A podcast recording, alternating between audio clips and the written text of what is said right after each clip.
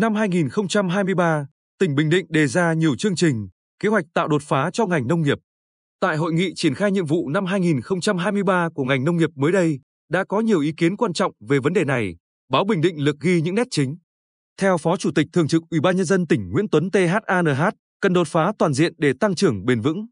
Để đạt được mục tiêu phát triển toàn diện, ngành nông nghiệp phải ra soát và xây dựng kế hoạch hoạt động hết sức chi tiết ở các lĩnh vực trồng trọt, chăn nuôi, lâm nghiệp, thủy sản, xây dựng nông thôn mới.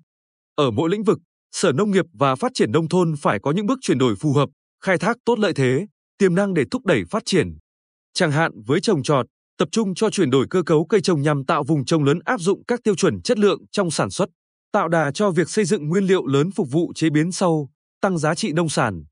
Với chăn nuôi, xác định được nhóm vật nuôi chủ lực, có những chính sách khuyến khích, hỗ trợ thúc đẩy phát triển chăn nuôi tập trung ở những vùng phù hợp. Duy trì chăn nuôi nông hộ với những vùng phù hợp vừa tạo đà cho phát triển kinh tế quy mô lớn vừa giúp ổn định sinh kế của người dân. Với lĩnh vực thủy sản, cơ cấu lại đội tàu là yêu cầu đầu tiên, bảo vệ và tái tạo nguồn lợi thủy sản, thực hiện chuyển đổi cho ngư dân. Đặc biệt, với tư duy đột phá, toàn ngành phải chuyển từ sản xuất thụ động sang chủ động.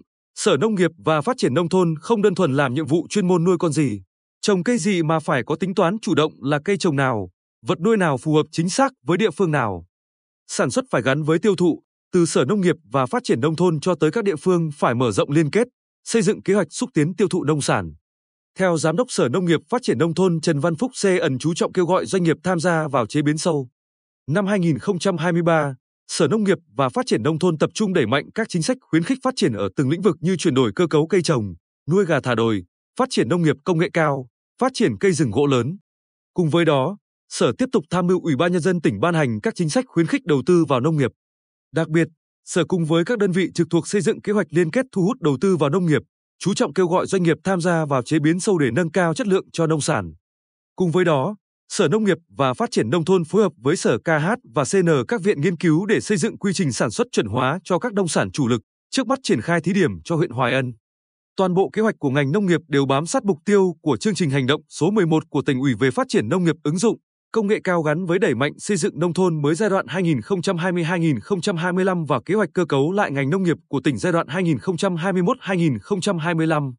Theo Phó Giám đốc Sở Công Thương Nguyễn Đình KHA, sản xuất phải gắn với tiêu thụ mới có thể thúc đẩy tăng trưởng. Năm 2023, Sở Công Thương phối hợp cùng các sở, ngành và các địa phương xây dựng phương án hỗ trợ tiêu thụ nông sản tỉnh Bình Định bền vững. Mục tiêu của Sở là tập trung hình thành các chuỗi tiêu thụ nông sản từ trồng trọt đến chăn nuôi. Bước đầu tiên của kế hoạch là thống kê các nông sản chủ lực, lựa chọn hợp tác xã, đơn vị đủ điều kiện tham gia vào chuỗi liên kết và tiêu thụ nông sản. Trong quý 1 năm 2023, Sở Công Thương tham mưu Ủy ban nhân dân tỉnh tổ chức hội nghị kết nối cung cầu nông sản tại tỉnh Bình Định.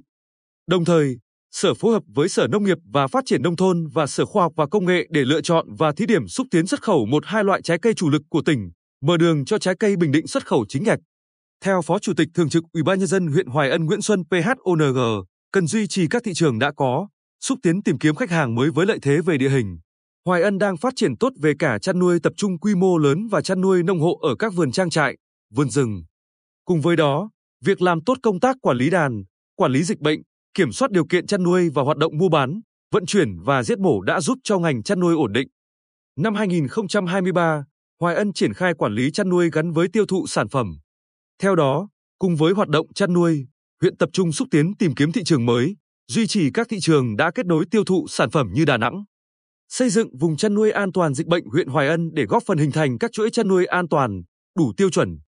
Theo Phó Chủ tịch Thường trực Ủy ban nhân dân thị xã Hoài Nhơn Phạm Văn CHUNG, cần tiếp tục phát huy vai trò của kinh tế biển. Năm 2023, thị xã Hoài Nhơn tiếp tục phát huy vai trò của kinh tế biển và duy trì đội tàu khai thác chất lượng cao. Năm 2022, đội tàu của Hoài Nhân khai thác được 61.200 tấn thủy sản, tăng 3.000 tấn so với năm 2021, đạt 102% kế hoạch. Hàng ngày có khoảng 400 tàu cá với 2.000 lao động khai thác trên các vùng biển xa, góp phần tạo việc làm, nâng cao đời sống vật chất cho người dân.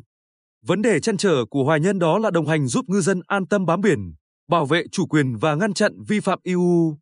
Năm 2023, Hoài Nhơn tiếp tục đẩy mạnh ngăn chặn vi phạm IUU bằng nhiều giải pháp, trong đó tập trung vào tuyên truyền cho người dân, cam kết và giao trách nhiệm cho người đứng đầu các xã, phường ven biển. Cùng với đó, tiếp tục hỗ trợ, chuyển giao công nghệ để người dân yên tâm bám biển. Theo Phó Chủ tịch Ủy ban nhân dân huyện Phù Cát Phạm Dũng Luận, cần đẩy mạnh chuyển đổi cơ cấu cây trồng. Năm 2023, Phú Cát tiếp tục đẩy mạnh chuyển đổi cơ cấu cây trồng trong sản xuất nông nghiệp trên địa bàn huyện, tập trung chuyển đổi cây trồng cạn trên đất sản xuất kém hiệu quả sang trồng đậu phụng, hành, rau dưa các loại nhằm tăng giá trị kinh tế trên cùng một diện tích sản xuất. Rõ ràng, chuyển đổi đúng cây trồng, canh tác đúng quy trình luân canh, sen canh tăng thu nhập rất lớn cho nông dân. Chẳng hạn cùng trên một hecta đất, vụ đông xuân trồng đậu phụng, vụ hè trồng dưa và vụ mùa trồng kiệu, nông dân thu được trên 400 triệu đồng một hecta. Tính toán của ngành nông nghiệp huyện Phù Cát, việc chuyển đổi cơ cấu cây trồng hợp lý tăng thu nhập từ 3 đến 25 triệu đồng một hecta hay tùy thuộc vào cây trồng. Bên cạnh thực hiện chính sách hỗ trợ, huyện Phù Cát đầu tư nâng cấp hệ thống kênh tưới tiêu, chuyển giao tiến bộ khoa học kỹ thuật, công nghệ cho người dân để nâng cao năng suất và sản lượng.